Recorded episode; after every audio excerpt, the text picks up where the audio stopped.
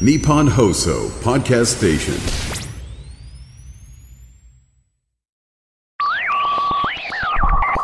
漫画のラジオ。はい。旅行。どうですか、えーお好きですか？私はえっ、とそうですね。不思議ですね。子供の頃はなんかすごい嫌だった気はするんですよね。わざわざ行くの面倒をしかも行ったからといって快適でもないみたいな感じだったんですけど、えーもう本当考えてみても中学生ぐらいからですかね。えー地理歴史部みたいなとこ入って、えー休みごとにもうずっとみんなで青春18切符で出かけ、えーで大学生になったら落語研究会に入って、えーいわゆるこう老人ホームとか全国を慰問して移動し、えー今も誘われたらホイホイ海外行くし長期休み取れたらほぼいないなみたいなぐらいにいつの間にか旅が好きになっている気がします。が、えーただ本当にゴリッと旅が好きという方うん、そして、えーなんなら海外の方とご結婚までされるということになるとだいぶ様相が違ってくるわけでしてそうなんです。川上純子さんは今でもフランスで活動されていて今回ももちろんフランスと音声つながせていただいているわけですがではその川上純子さんのこうね、えー道行きとでも申しますか、えーどんな人生の選択があったのかお伺いしてみましょう。川上純子さん回第3回スタートです。書きたいものがわからないけど書きたくないものはわかるっていうのはうん、ありそうですね。ありそうですよね。はい。確かになって思って。はい、はあ、でそれでできたのがもうあのすぐデビュー作までつながってるんですか？いや、ネーム何回も出し、うん、直されて、まあでもそれがつながりましたね、最終的には。でそれが掲載までいった。そうですね、掲載してもらいましたね。うんはいやもう何かそこの瞬間に叶ったみたいなお気持ちはあったんですか？あ、乗ったっていうのはすごい嬉しかったですね。写真に乗ったっていうのはね。うん。で今度反響とかはあの初めてのこうあの商業誌に作品が載ったことではい。何かこう周囲から反応とかあったんですか？どうだろう。あ覚えてないですね。うん。あじゃあまあいきなりこれで順風満帆でもうプロでいけるみたいな感覚は、まあそういうことではななんかとりあえずなんか担当さんがついたのでそのなんかネーム見てもらってそうですね書いてみないみたいな感じで言われてそうですね。まあでもその後も結構そう順調といえば順調だったのかもしれないです。うん、はあ。じゃああのもう一つ不思議なのがですね。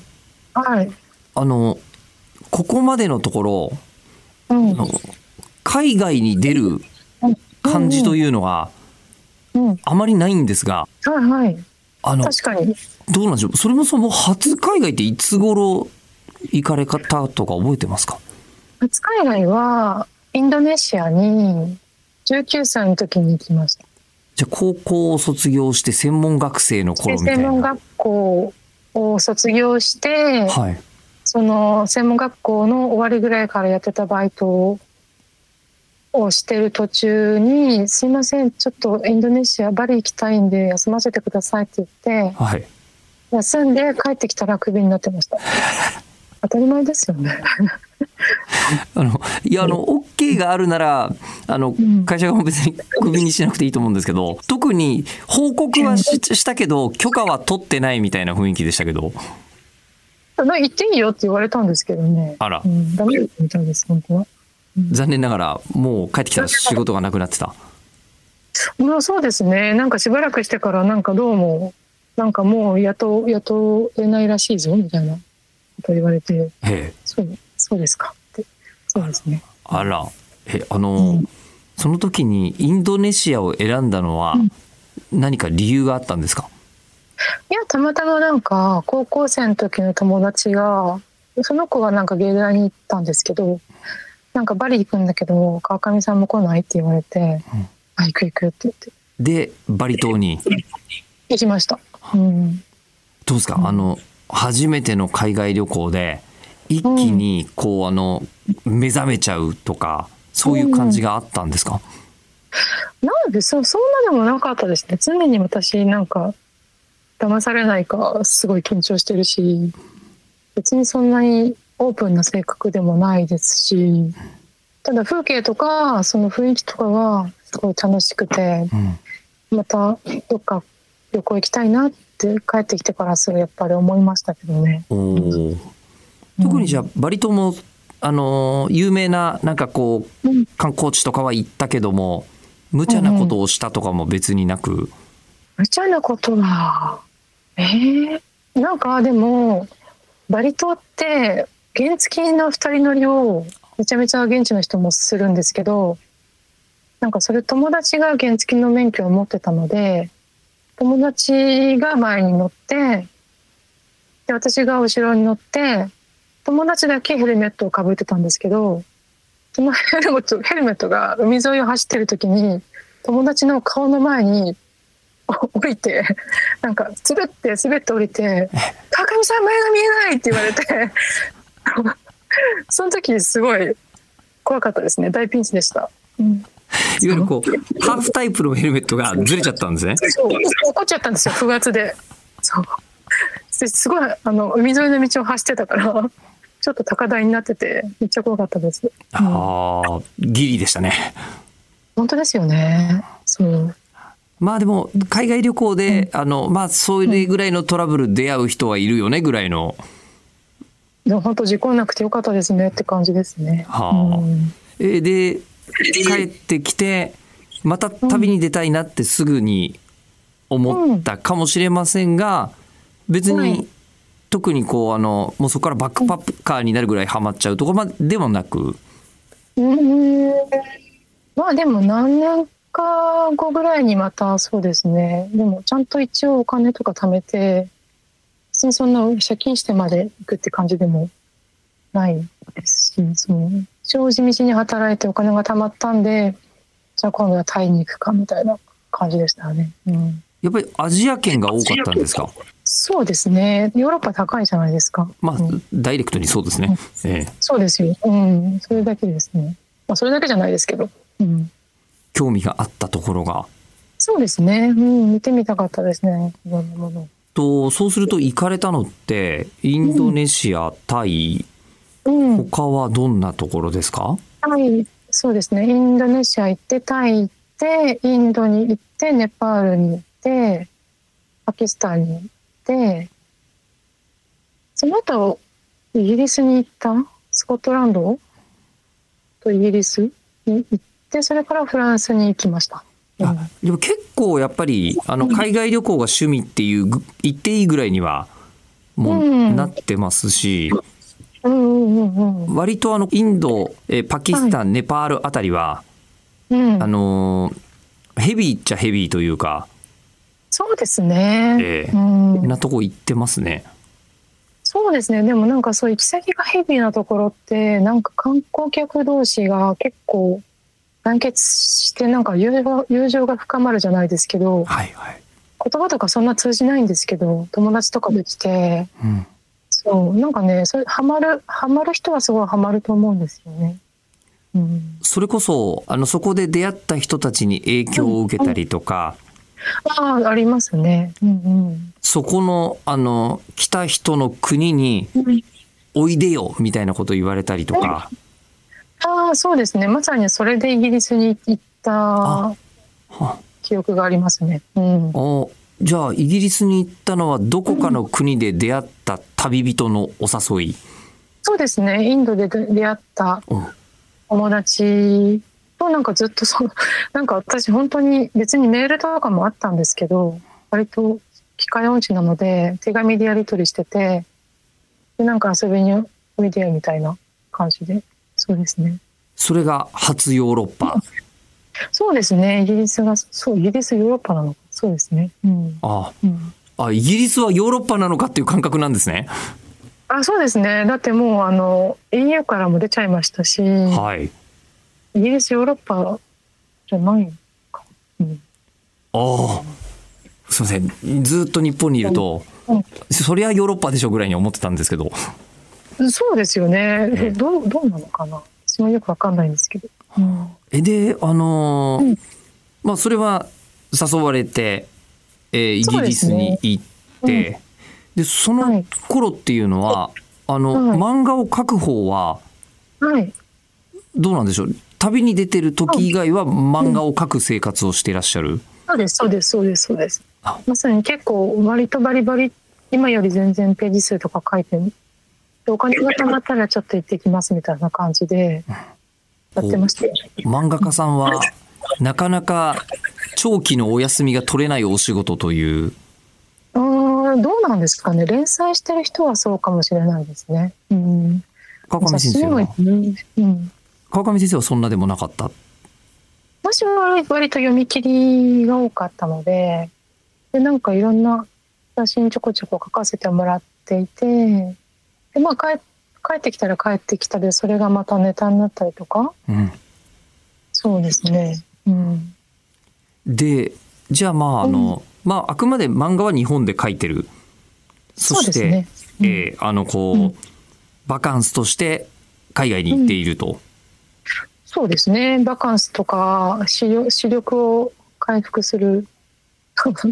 疲れた目を癒すためにそう。視力を回復に行くそう なんかすごい目が疲れるじゃないですか漫画描くのって。近くをずっと見てらっしゃるわけですそもんねうそうそう。だからこう山とか海とかぼーって眺めるためにインドに 行ってました。確かになるほどそういう、そういう紅葉もあるのか旅には、うん、そうなんですよ。そう意はあ外ですよね。いや意外でした遠く視力のために旅行をするというのはうんそうですよ。はあえで先ほどうん初めてフランスのお名前が出たのがそこなんですけど、はいはい。うんまあ、イギリスは旅人に招かれてでしたよね。そうですね。であのフランスに行ったのはうん。フ理由があったんですか？行ったのもそのイギリスの友達がなんかあのサンジャック・ド・コンポステラのん？巡礼巡礼の道みたいのがあるんですよ。ああはあはあはあわかりますか？いやなんかなんか聞いたことあるようなぐらいです。そうですよね。なんかあのスペイン南仏すごい南のフランスの南の方からいろんなルートがあるんですけどフランスの南の方からスペインのサンチャゴ・ド・コンポステラっていうその寺院まで行くっていう巡礼路があってなんかそれをそのイギリス人の友達から「よかったよ」って言ったけど「よかったよ」って言われて「あじゃあ行ってみるか」っつってそう行ったんですよ。あそれちょっと漫画に書いてらっしゃいますよね。あそうそうそう書きました。はい。あで、えーうん初めてフランスに行ってはい。その時は将来もうなんか20年住むとか思ってらっしゃいました？うーん。いやでもなんか今まで行ったインドとかパキスタンとかに比べたらなんか全然普通に生活できるなって思いいやまあそりゃフランスですもんね。ええそうですね。でもそんななんもなんかイギリスほどなんだろう堅苦しくもなくなんかちょうど中間ぐらいっていうかパリとかめっちゃ汚いしなんかインドみたいだなって思うところもあるしでもヨーロッパだしそうなんか普通に暮らせそうとは思いましたね。うん、でフランスに行ってはい。ちょっと性に合うな、暮らせるなとはい、思った時ってもうはい、海外暮らししたいとか思ってらっしゃったんですか、なんかそれが私いろんなインタビューで、はい、なんかいろんなこと言ってて本当覚えてないんですけど海外暮らししたいってその時に思ってたのかもしれないですね。思って,、うん、思ってたのかな、うん、インタビューによって違うんですね。なんかねでそう記憶がそう曖昧なんですよ、うん、気がついたらたどり着いていた。うーん。うんそう、うん。まあいろんな手続きがあるんでそんな気がついたらいたみたいな感じではないですけどそうですね。うん。あ。あれよあれよっていう感じはありましたね。うん。あうん。ーあのーやっぱりじゃあ決定的なのはあのこう、今のあのこう旦那様とお会いになってご結婚されたからですか？そうですね。それがやっぱり大きかったですね。うん。あーえもうなんでしょうそれこそよく聞かれてるんじゃないかと思うんですがあのどう出会われたんですか？それはなんかあのうちの夫もフランス国内に住んでるフランス人なんですけどそのジュンレールをちょっと歩こうかなって思って同じ目的地に向かっててその目的地に向かう電車の中で向かいに座ったのが夫だったんですよ。なんかうん、これすごいですね。逆だったら日本で言うなら四国88箇所回りとかしてる時にうん、うんあのフランスから来た方と結婚するみたいな感じそうですよね。ね。確かにそんな感じですね。あーえでうん、ただその時はもうあの漫画家さんとしてうん、活動されてますよね。そうですね。はい、してました。あのんどうなんでしょう漫画家さんってうんすっと、あの理解していただけるもんだったんですか、なんかでも私がその時に書かせてもらっていた雑誌に山田ナイトさんあはい。いらっしゃってで山田ナイトさんもフランスに住んでたことがあるしあ。